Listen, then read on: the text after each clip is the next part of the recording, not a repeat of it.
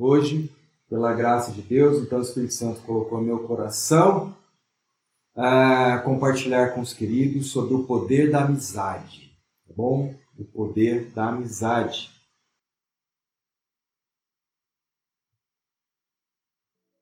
Por isso eu falei, insisti para você compartilhar agora aí o link dessa tanto do Instagram quanto do YouTube para você compartilhar com seus amigos, porque nós vamos falar sobre amizade, sobre o poder da amizade.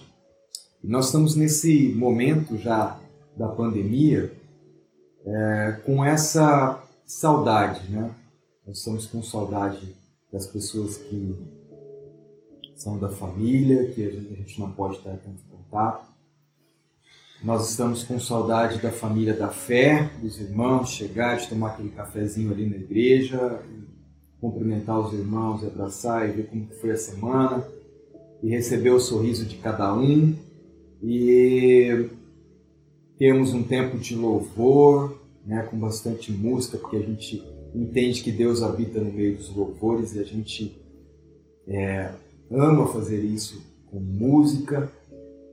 E depois a gente tem um tempo também juntos na palavra, temos as nossas crianças ali correndo, é, indo para a sua classinha também, e temos ali o tempo final de comunhão, de nos abraçar, desejar um ao outro uma semana de bênção, de vitória, de ouvir, às vezes, algum querido que está com uma dificuldade, poder ministrar o coração de alguém, de ouvir também a alegria do outro que, que conquistou algo durante aquela semana, enfim. E nós estamos privados disso, né? Então, cada dia que passa, nós entendemos mais a importância da comunhão do relacionamento. Nós somos feitos seres relacionais. Deus não criou é, indivíduos. Deus criou uma família. Quando ele chama lá no Gênesis o Adão, nós já vimos isso, ele chama o casal, né? Porque Deus é, não criou um homem e depois criou outra mulher como outro indivíduo. Ele extraiu da mesma matéria-prima do homem, extraiu a mulher e assim ele criou uh, seres que se completam, seres relacionais. E nós então precisamos disso. Nós precisamos da comunhão, nós precisamos do relacionamento, nós precisamos desenvolver é, a amizade, esse princípio valoroso para as nossas vidas. E então nós vamos, nesses próximos minutos, nós vamos nos debruçar em cima da palavra de Deus, que nos traz princípios é, poderosos e transformadores é, nessa área, então, dos amigos, da amizade, de desenvolvermos isso na nossa vida. Uma vez que entendemos que não somos, que não podemos viver sozinhos. É, e fomos feitos para realmente nos relacionar. Nos relacionar com Deus acima de todas as coisas, por isso o amor a Deus sobre todas as coisas. Desenvolver esse relacionamento com Deus, isso a igreja perdeu na sua caminhada, é, desenvolvendo um tipo de um culto muito mais voltado para as suas carências e necessidades do que um, um fazer do momento é, da devocional do culto, da, do encontro com Deus, um momento de relacionamento com o Criador e também se estendendo aos relacionamentos com o nosso próximo, com o nosso cônjuge, com os nossos filhos, com a nossa família, com as pessoas que vamos conhecendo e vamos formando os nossos grupos, nossos, é, a nossa família ágape. Né? Então, tudo isso uh, e esse tempo de, de isolamento e distanciamento tem pulsado no nosso coração realmente o valor de tudo isso, da importância da comunhão, porque o Espírito Santo foi enviado é, é para nos permitir a comunhão, né? É o, o Espírito Santo, Consolador das nossas vidas, que habita cada pessoa e que permite que nós tenhamos essa comunhão em Cristo. Que nos converte a viver em comunhão. No texto que nós vamos ver aqui, de base, é João capítulo 15. Você tem a sua Bíblia aí, abra.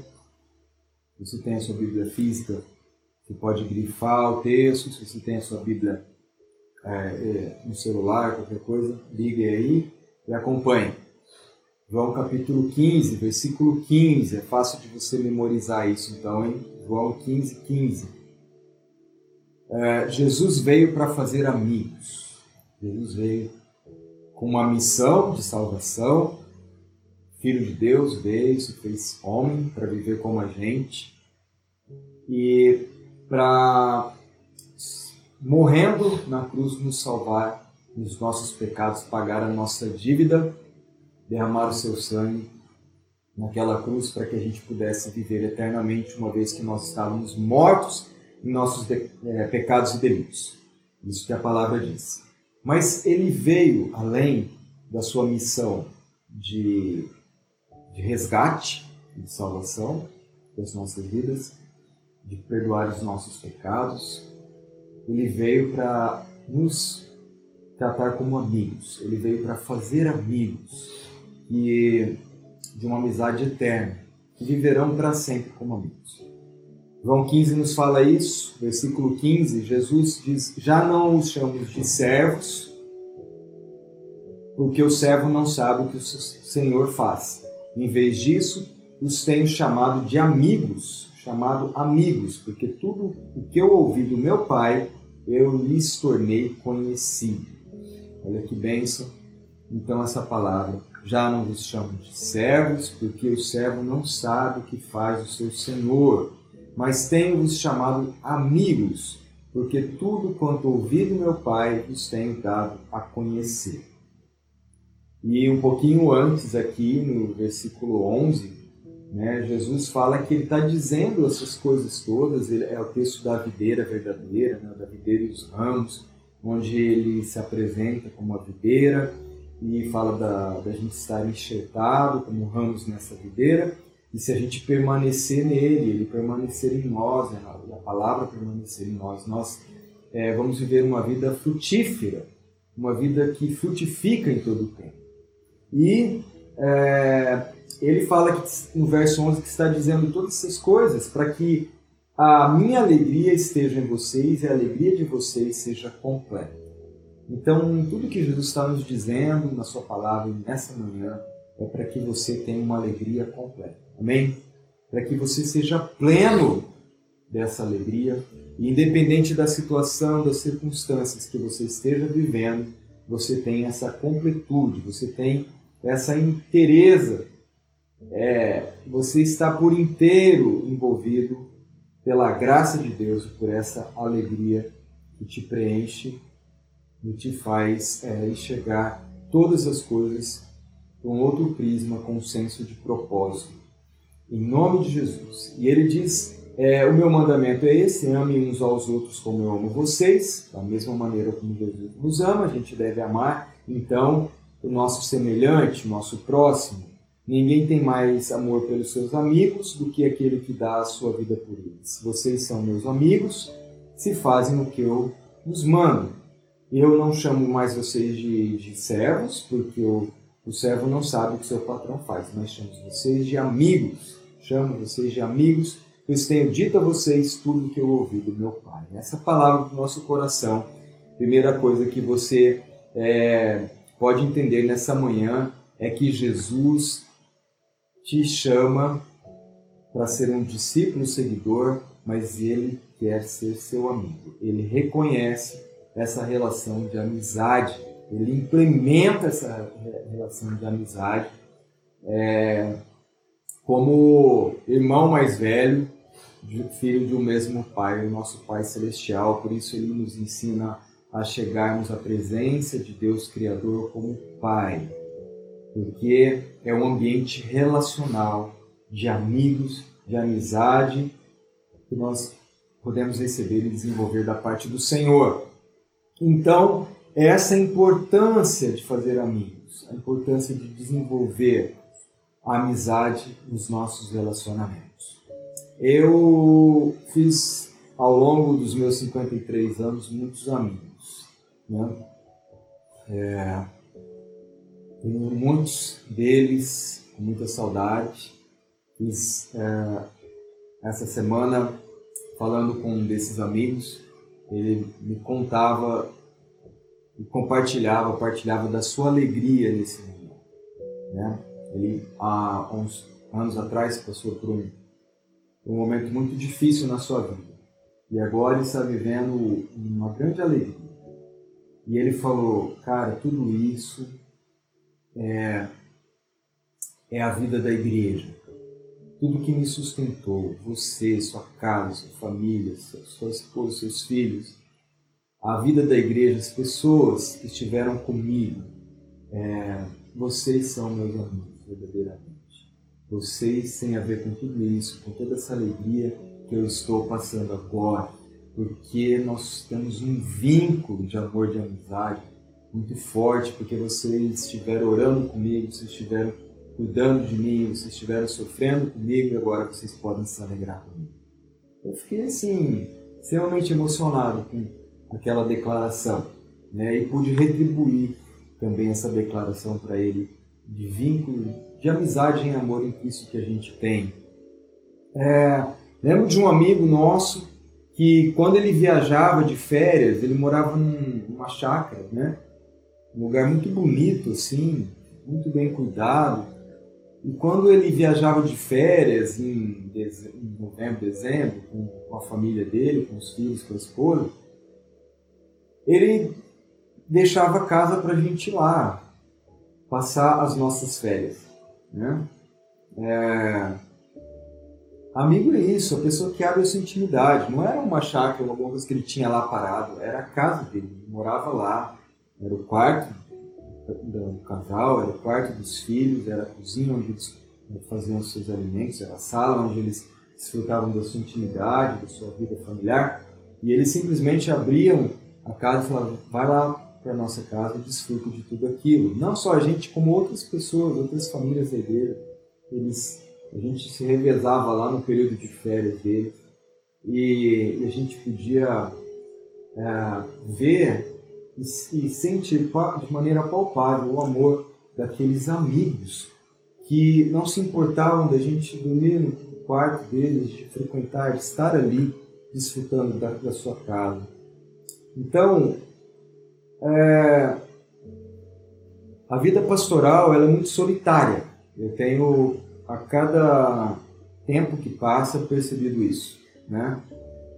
Principalmente quando nós viemos para Rio Preto para estar mais assim à frente né, da igreja aqui, formando essa igreja, um desafio muito grande que Deus nos colocou no coração. Não foi algo que a gente quis vir para cá e que a gente achou a cidade bonita. De fato, a cidade é muito boa. Mas nós é, viemos para cá porque nós recebemos um chamado de Deus. Isso significou deixar muitas coisas que a gente ama é, na nossa cidade natal. Mas, é, então eu tenho percebido, né, principalmente no tempo que a gente veio para cá, que a vida pastoral é uma vida muito solitária, que a gente tem que cuidar em todo o tempo, é, para que a gente não, não fique solitário nessa caminhada. Né? Por isso, a importância dessa palavra também para a minha vida, nessa manhã. O que eu compartilho com vocês é algo que Deus já ministrou no meu coração e tem ministrado nesses dias. Né? Nós estamos em isolamento, mas nós não podemos estar em solidão. Amém? Não podemos permitir que a solidão tome conta do nosso coração. Pelo fato de a gente estar é, privado muitas vezes dessa comunhão, desse contato, desse abraço com as pessoas, essa solidão pode tentar entrar no nosso coração. Na verdade, o Senhor disse lá em Gênesis, no capítulo 2, versículo 18, se você tem a sua Bíblia aí, quiser abrir, né, se não só acompanha comigo, Gênesis capítulo 2, quando o Senhor ali cria a humanidade, o primeiro casal, e aí no versículo 18, ele vai observando o homem que ele criou, e ele fala: Não é bom que o homem esteja só. Não é bom que o homem esteja só. E aqui ainda Deus não havia criado a mulher, né? E, e essa palavra é uma palavra que que é o, fala do homem no sentido humanidade, né? Não é bom que ninguém, nem homem nem mulher estejam só. Ele fala do homem no sentido ser humano, mas fala muito especificamente também para o homem ser masculino. Porque o homem tem essa tendência à solidão, mais que a mulher. A mulher é muito mais emocional, mais relacional, e o homem é muito mais racional. Né? Muito provavelmente é, se você é uma esposa de um marido, ele é mais quieto, mais calado, mais pensativo, mais econômico é, no, no, falar, né, mais sucinto. Geralmente é assim. Geralmente. As exceções, mas geralmente é uma característica do homem. Por isso Deus fala, não é bom que o homem seja só, porque se deixar o homem vai se fechando muito em si mesmo, compartilha muito pouco com a sua família, dos seus dilemas, dos dilemas, dos seus enfrentamentos, das suas dificuldades, até das suas conquistas. E ele vai vivendo essa vida mais solitária e Deus falou: Isso não é bom. E às vezes, mesmo você, homem ou mulher, tem muitos, muitas pessoas ao seu redor que curtem fazer a mesma coisa que você faz. É, por exemplo, quem gosta de correr, nós temos aqui na igreja uma galera da corrida, tem a turma da corrida ou da bicicleta, da bike, ou o pessoal que gosta de pescar, ou o pessoal que gosta de música, enfim, né, nós vamos desenvolvendo grupos afins, pessoal é, que desenvolve algum tipo de esporte, pessoal que gosta de literatura.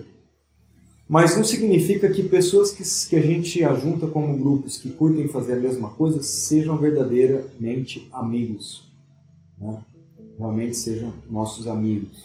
Às vezes eles têm algo em comum com a gente, né, mas eles não são nossos amigos e mesmo rodeado de pessoas a gente pode estar só. Mesmo dentro da nossa casa, da nossa família, a gente pode estar passando pela solidão, porque não há um relacionamento de amizade entre as pessoas dessa casa, dessa família.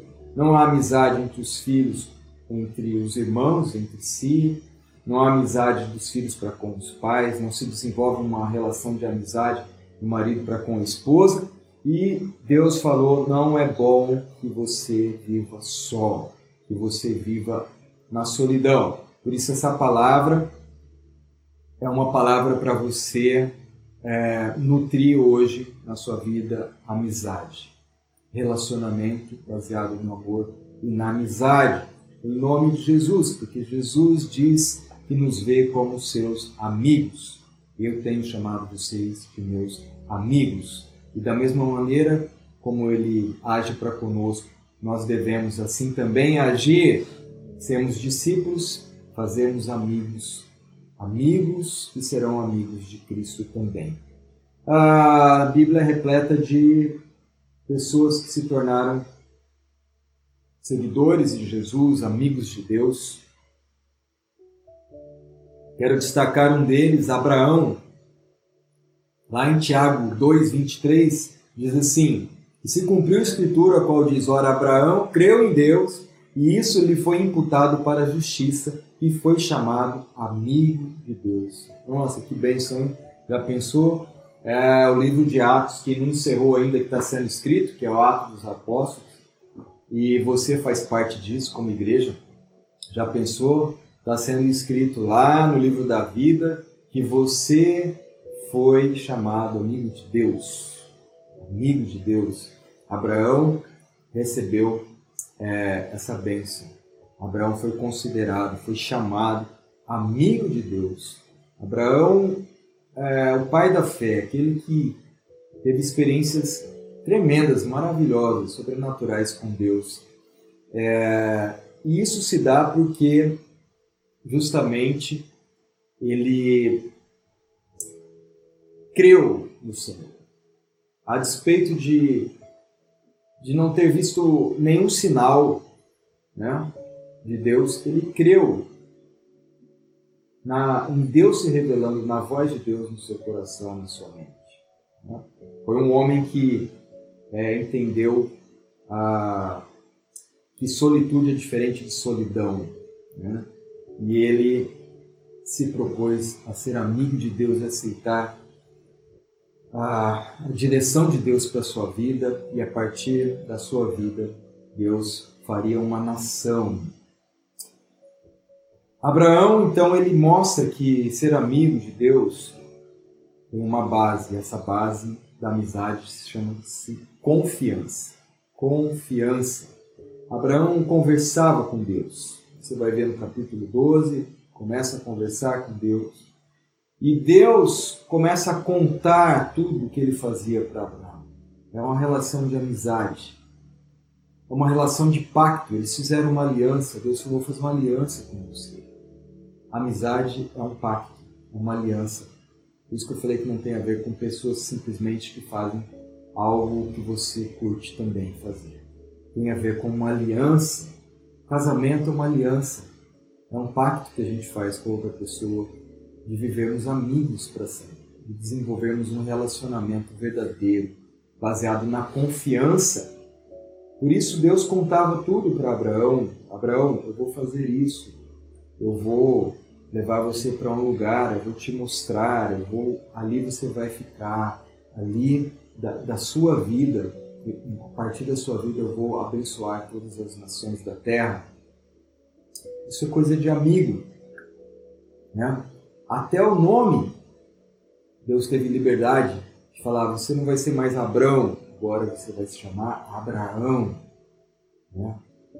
ah, ele vivia em oração, intercedendo, levantando altares. Se você vai pegar do capítulo 12 de Gênesis até o 25, você vai vendo ali no 12, Abraão se movendo a partir da direção de Deus e construindo, edificando altares, onde ele adorava Deus, onde orava ao Senhor. Então ele vivia ali é, nessa comunhão, nesse relacionamento com seu amigo seu Deus, mas também ao próximo, alguém próximo.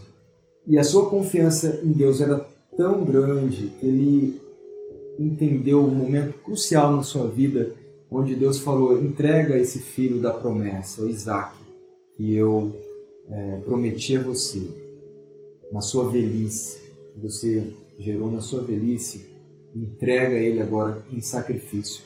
A confiança de Abraão era tão grande em Deus é, que ele obedeceu ao Senhor é, e estava disposto a entregar o seu filho em sacrifício, sabendo que, crendo que Deus, mesmo que ele sacrificasse Isaac, Deus o ressuscitaria, porque ele confiava no seu amigo.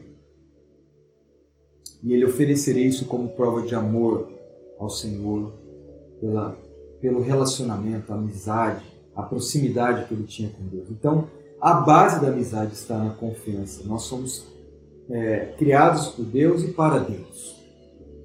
Então, o sentido e propósito da vida está em desfrutar desse relacionamento com Deus, de amigo.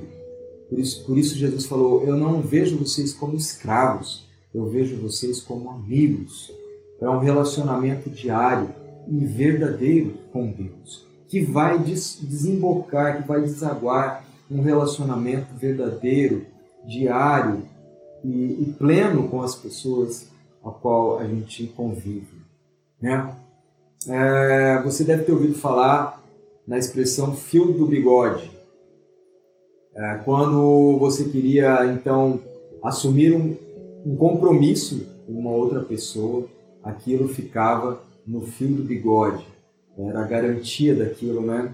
É, é interessante essas expressões que a gente às vezes não sabe de onde vem, né? mas essa expressão ela vem de muito tempo atrás né? e ela teria surgido, o, o fio do bigode, né? partindo de uma expressão germânica, é, usada nos juramentos, usada nos compromissos ali, que era bigote, que significa por Deus. Né? Então, é, isso sedimentava um compromisso de forma inviolável. É como você faz o seu voto de casamento diante de Deus. O que Deus uniu, o homem não separe. Isso é um pacto, isso é uma aliança. As pessoas vão altar muitas vezes tão pensando em outras coisas, tão descompromissadas com o próprio empenho que elas estão ali é, afirmando com o pacto, com a aliança, né? quando elas declaram sua palavra que vão ser fiéis a, e vão viver até que a morte separe, que Deus uniu, eu não vou colocar a mão para separar. Esse é o fio do bigode, vem dessa expressão bigote, por Deus. Então, a, a amizade se estabelece a partir da confiança, de um compromisso, de uma aliança, de um pacto é, com Deus e com as pessoas. Esse, esse é o maior mandamento que Jesus resumiu. Toda a lei e os profetas, amar a Deus sobre todas as coisas e ao próximo como a ti mesmo. Não tem a ver com gostar de coisas em comum. Amém, queridos?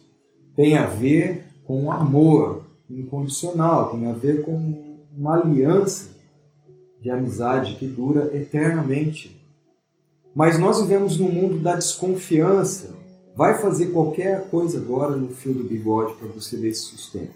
Por isso, os homens daquela época era uma honra você ter barba e bigode, né? porque os, o compromisso e o voto ali inviolável estava no fio do bigode. Por isso aqueles bigodes enormes, porque aquilo mostrava honra né, a Deus.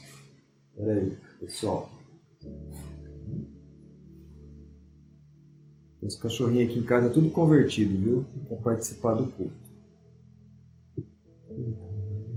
É, então, nós vivemos num mundo da desconfiança. Quem que hoje leva cadernetinha para comprar alguma coisa, a gente, que nem a gente fazia, ia na venda, levava a caderneta e o cara anotava o que você comprou, você levava a caderneta embora para pagar depois, no fim do mês. Quem que vai né, hoje viver dessa maneira? Porque o mundo virou um jogo de interesse, de, de levar vantagem em cima das pessoas. Né? E isso tomou forma dentro da própria casa. Então não há amizade dentro das famílias. Gente, a gente vê cada família em pé de guerra. Em pé de guerra, tudo pelo, pelo negócio, tudo pelo dinheiro, tudo pela, pelo jogo de interesse. Se me interessa, eu estou nisso, né? Então passou esse tipo de relação e a família passou a viver um lugar de conflito, porque a relação comercial passou para dentro de casa. Né? Porque agora as pessoas não conseguem nem se desligar dos negócios, porque ou estão trabalhando mais dentro de casa, ou levam o negócio através do celular, das redes aí, e não para. Dentro das suas próprias casas. Então, não há amizade dentro das famílias. Ninguém está nutrindo isso. É o mundo da desconfiança. E a igreja recebe o reflexo disso tudo. A igreja vai, vai é, manifestando tudo isso que se recebe das famílias que vão chegando, né?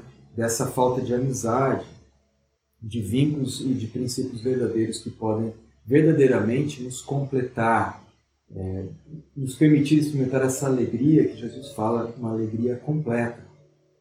E a igreja então tem que ir contra essa correnteza.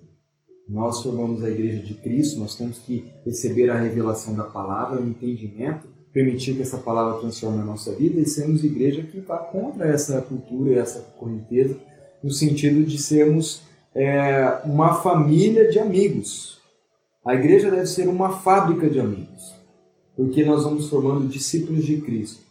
E discípulos de Cristo vão entendendo que Jesus não chama de servos escravos, mas embora ele seja mestre e senhor, ele nos chama de amigos, nos chama de amigos. E ele quer que nós também formemos amigos e formemos essa comunidade do amor, da amizade, da aliança em Cristo Jesus. Amém?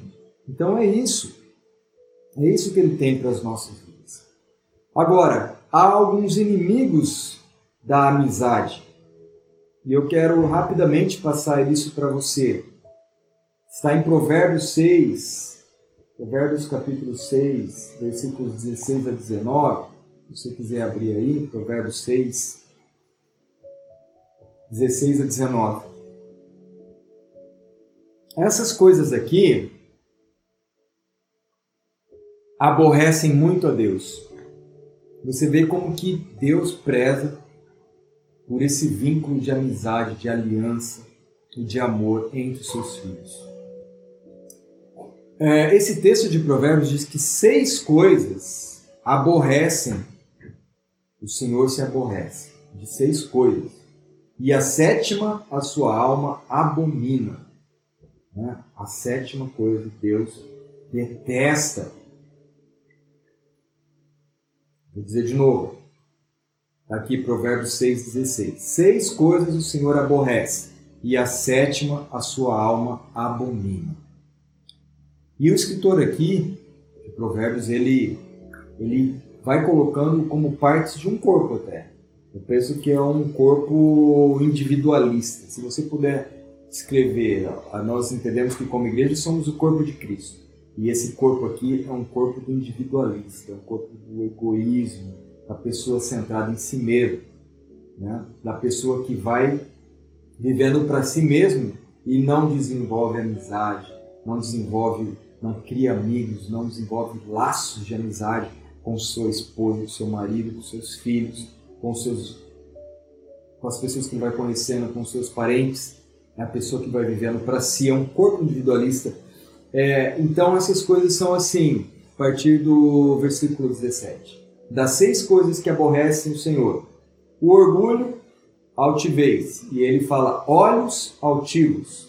Estou falando aqui de um corpo que tem um olhar soberbo. A soberba precede a ruína, a queda. O orgulho, a altivez, eu achar que eu sou mais que os outros, eu achar que eu sou mais inteligente, que eu sou mais bonito, que eu sou mais qualquer coisa, né? É, orgulho, então, olhos altivos, isso aborrece o Senhor. E isso é inimigo da amizade. E quem é soberbo se acha superior aos outros, dificilmente vai desenvolver amizade. Né? Vai sempre ter uma relação de hierárquica com o seu próximo. Como que a gente tem um antídoto para isso? Sermão do Monte, Bem-aventuranças. E nós estamos estudando isso na segunda-feira. Então eu quero te dizer uma coisa: se você entende, a palavra diz que Jesus te chama de amigo, que é esse relacionamento quer que esse relacionamento com Deus seja um relacionamento de amizade e quer que você faça amigos também, é, vá para esse estudo. Vai lá no YouTube, assiste as palavras, sou eu mesmo falando, tenha paciência que eu falo meio baixo, meio calmo, mas pega o conteúdo, que é a palavra de Deus, né? Sermão da Montanha, as bem-aventuranças. E nós vamos continuar amanhã, pela graça de Deus, nós vamos ver mais um é, dessas bem-aventuranças. Felizes são que as pessoas que têm essa alegria completa, são aqueles que vivem de acordo com o reino de Deus. Jesus falou: o reino de Deus já chegou e ele está em vocês através do Espírito. E como se vive o reino? Se vive assim: felizes, bem-aventurados são os humildes de espírito, os pobres de espírito. Então, isso aqui é um antídoto para altivez, para olhos altivos. Seja pobre de espírito seja desprovido de tudo aquilo é, que te gere, que gere em você orgulho ou soberba, o seu próprio que você se firme no seu próprio conhecimento, tudo aquilo que a própria natureza humana produz, caia fora disso. Ser pobre é ser desprovido de tudo. Então eu não vou confiar em mim mesmo, mas eu confio em Deus. E essa é uma postura de humildade. É, e isso mata esse inimigo da amizade, o orgulho a altivez. Outra coisa que aborrece a Deus, a língua mentirosa. A língua mentirosa é uma outra parte de um corpo individualista. A língua que, pro, pro, é que fala, proclama o que diz, promove a mentira. Né? Nós somos da verdade, nós devemos ser da verdade. Porque a verdade, a verdade é a palavra de Deus. Então, se nós é, entendemos que a relação com o nosso Deus se dá pela sua palavra, a palavra é a verdade, nós somos da verdade. Né? E você tem lá nas bem-aventuranças, bem-aventurados que têm fome e sede de justiça. Aqueles que também têm fome e sede de justiça estão vazios, vazios da justiça própria de si mesmo, para que vejam a verdade acontecendo, o bem acontecendo na vida das pessoas. Não uma questão de um certo, de um errado, porque o certo e errado tem ponto de vista, mas a verdade acontecendo, uma verdade que gere o bem na vida da pessoa. Né? Então, um antídoto para essa língua mentirosa é a verdade, aqueles que são felizes porque têm fome e sede da justiça, do bem acontecendo na vida das pessoas, da verdade acontecendo. Né? Mas a língua mentirosa aborrece a Deus. A terceira aqui é mãos que derramam sangue inocente.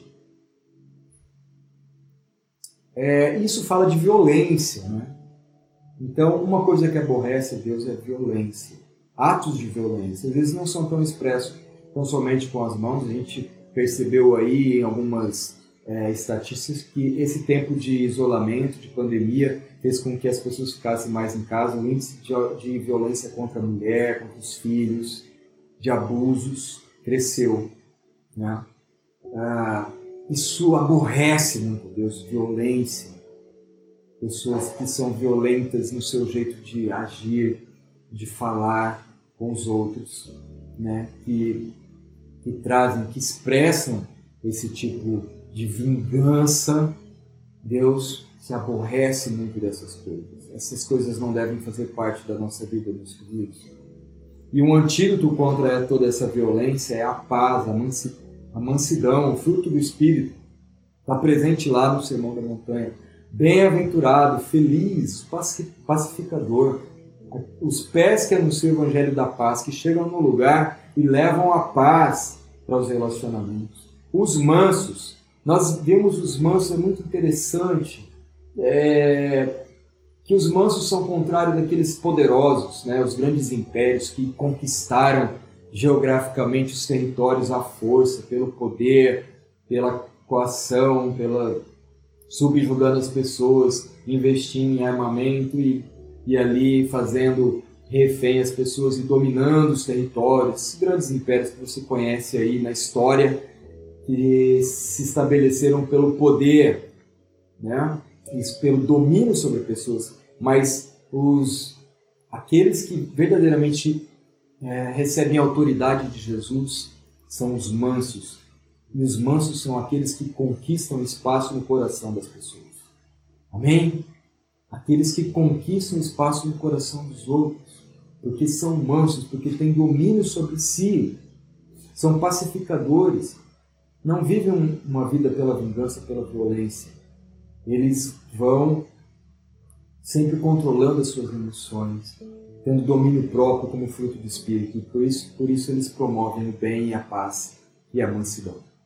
Amém? Uma outra coisa que aborrece a Deus, maldade no coração. Aqui fala um coração que trama projetos iníquos.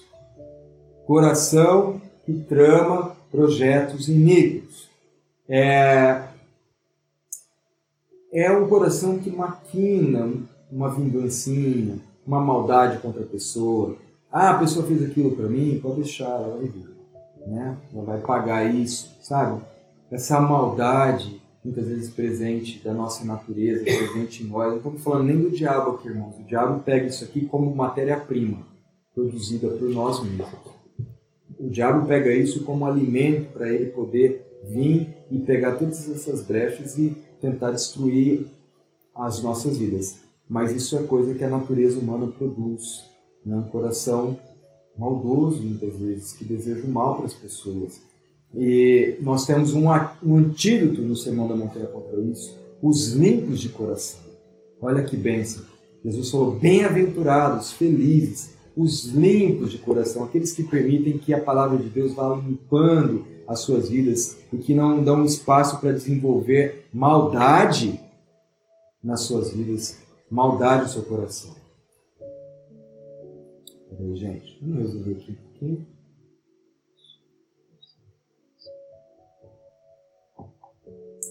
Limpos de coração. É um antídoto contra essa maldade presente nesse coração individualista. Que faz muitas vezes que as pessoas dentro de casa se vivem em disputa, vivem, dese, vivem desejando o mal uns aos outros. A, a sexta coisa que aborrece, a quinta coisa que aborrece a Deus, são os pés que se, se apressam é, a correr para o mal. Pés que se apressam a correr para o mal. Então, é a impiedade, é fazer o mal, que fala de uma ação também, de um caminhar para fazer alguma coisa que não vai gerar um bem na vida do outro, que não vai gerar justiça, que é fazer o bem para o próximo. Né? Isso aborrece a Deus também, e, e a gente tem como antídoto no Sermão da Montanha na bem-aventurança, bem-aventurados misericordiosos, aqueles que têm compaixão, aqueles que de desejam é que a, a justiça se, se manifeste, o bem seja semeado entre os outros. Né? Uma sexta coisa que aborrece o Senhor é a testemunha falsa que profere mentiras, meio atrelado com a, a outra coisa lá em cima, né? a língua mentirosa.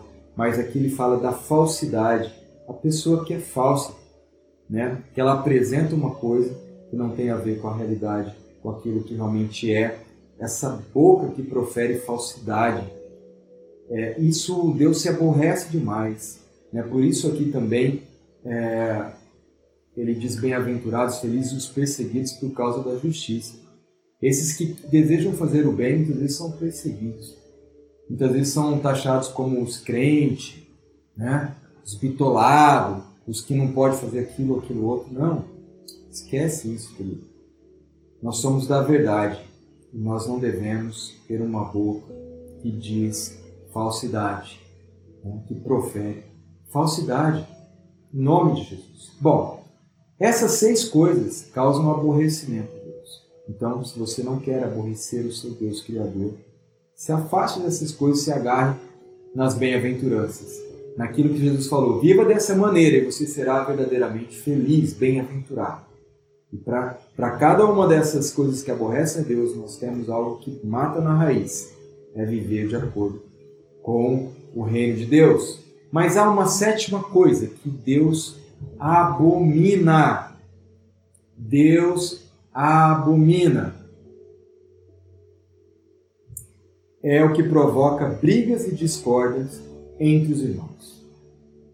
Então, não caia nessa loucura de ser aquele que provoca divisões, brigas, discórdias, que faz fofoca, que faz o leve trás, coloca um contra o outro. Se você fizer isso daí, isso Deus abomina, porque a cruz de Cristo se manifestou em favor da unidade. E se você pegar esse texto, João 15, dois capítulos para frente, João 17, você vai ver que Jesus ora em favor da unidade, que eles sejam um. Ó Deus, assim como eu sou em ti, que eles sejam um em nós. Que o Senhor permita que a gente viva essa unidade. E essa unidade se dá através de amizade, de aliança, de pacto, de nutrir essa amizade dia a dia. E a pior coisa que tem é aquele que provoca que gera a falta de amizade, que gera a intriga, a briga, que promove a discórdia entre os irmãos. Deus abomina. Deus abomina. Então não caia nessa. Seja alguém que, quando chegar alguma coisa a você, seja um purificador. Você pega aquilo e, como você é limpo de coração, você não passa aquilo para que você provoque discórdia entre as pessoas. Então promova na sua casa a paz. Os pacificadores são bem-aventurados porque eles são promotores da paz. Essas coisas aborrecem a Deus e uma delas Deus abomina. São inimigos da amizade. Não podem estar presentes na nossa vida. Orgulho, mentira, violência, maldade, impiedade, falsidade e dissensão, disseminar, promover discórdia entre as pessoas. Nós somos chamados amigos de Deus. Eu vou encerrar essa palavra te trazendo uma boa notícia, porque o Evangelho é a boa notícia. O Evangelho é a boa nova que nos traz esperança. E a boa notícia é que você não precisa viver com essas coisas que aborrecem a Deus na sua vida. Seu coração não precisa estar cheio dessas coisas que aborrecem a Deus e muito menos daquela que abomina, ele abomina. Você pode estar desenvolvendo na sua vida os princípios do Senhor e do reino de Deus que que te aproxima de Deus que te faz verdadeiramente um amigo dele, mas que também faz com que você conquiste muitos corações, como os mansos, e que você é, conquiste muitas amizades, porque você entende verdadeiramente esse princípio do amor, do vínculo, do pacto, da aliança, do relacionamento, da comunhão uns com os outros. Jesus é nosso amigo e a gente sabe que ele deseja o melhor para a gente. Por isso, quando a gente cantou Jesus, meu melhor amigo, a gente sabe porque nós confiamos nele, porque ele nos inspira confiança, na é verdade. Jesus ele nos inspira confiança. E quando ele fala que é o nosso amigo, a gente acredita. Mas se você olhar esse texto, de João 15, versículo 15, quando ele fala, eu não chamo mais vocês de servos, mas eu, eu chamo, tenho-vos chamado de amigos. É, se você olhar por outro lado desse texto, só, não, não só na perspectiva Jesus é, é nosso amigo, e aí ele inspira confiança mesmo, então eu acredito nisso. Mas se você olhar esse texto e refletir sobre o fato de Jesus confiar em nós, esse texto ganha outra dimensão. Quando Jesus diz que nos chama de amigos, ele está dizendo: Eu confio em vocês. Ele chama seus discípulos de amigos em vez de servos, porque ele está dizendo: Eu confio aos meus discípulos tudo que eu ouço do meu Pai. É isso que ele diz no versículo. Eu tenho vos chamado de amigos, porque tudo quanto eu ouvi do meu Pai vos tenho dado a conhecer. Essa é a grande bênção. Esse é o poder da amizade. Jesus, ele nos chama de amigo, ele confia na gente, ele confia que nós vamos encarar a missão.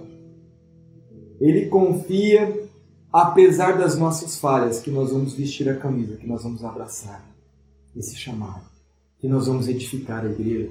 Ele falou para Pedro: Você me ama, Pedro? Cuida das minhas ovelhas. Ele acredita que nós vamos edificar essa, essa igreja, essa noiva que ele vem buscar no dia. Ele confia na gente porque ele quer um relacionamento com a igreja. Ele não quer que você apenas, apenas apresente a sua devoção com um ritual para sensibilizá-lo para te dar alguma coisa que você quer para que desenvolva altivez, soberba, orgulho, não se acha melhor que os outros, ou qualquer sentimento daquele que aborrece o próprio Deus. Isso é religião, queridos. Nós temos que estar fora disso. Que Jesus quer um relacionamento. Por isso ele fala, eu chamo vocês de amigos. E ele quer que a gente desfrute de relacionamentos no nosso dia a dia com as pessoas. Ele quer realizar tudo com a gente. Ele quer que a gente participe dos milagres. Você vê os milagres de Jesus no Evangelho. Ah, joga a rede lá que você vai pegar um, um milhão de peixes. Só que aquelas pessoas estão participando do milagre, estão jogando a rede, estão recolhendo os peixes, estão colocando no barco. Pão, pães, multiplicação de pães e peixes, grande milagre. Pega o pão, Coloca, organiza o pessoal em grupo de 50 e de 100. Distribui pão e peixe para todo mundo. Trabalho, envolvidos no milagre. Ah, quantas coisas! Transformar água em vinho, enche as talhas. Mais de 80 litros de água cada talha, cada recipiente, seis talhas. Multiplica aí 500 litros de água para encher trabalho, participação no milagre. e tantos outros. Lázaro, vem para fora. Ó, tira a pedra. Tira as ataduras dele. Em todo tempo, Jesus quer que nós participemos dessa vida com Ele, dos milagres, do caminhar, da estrada, das conversas.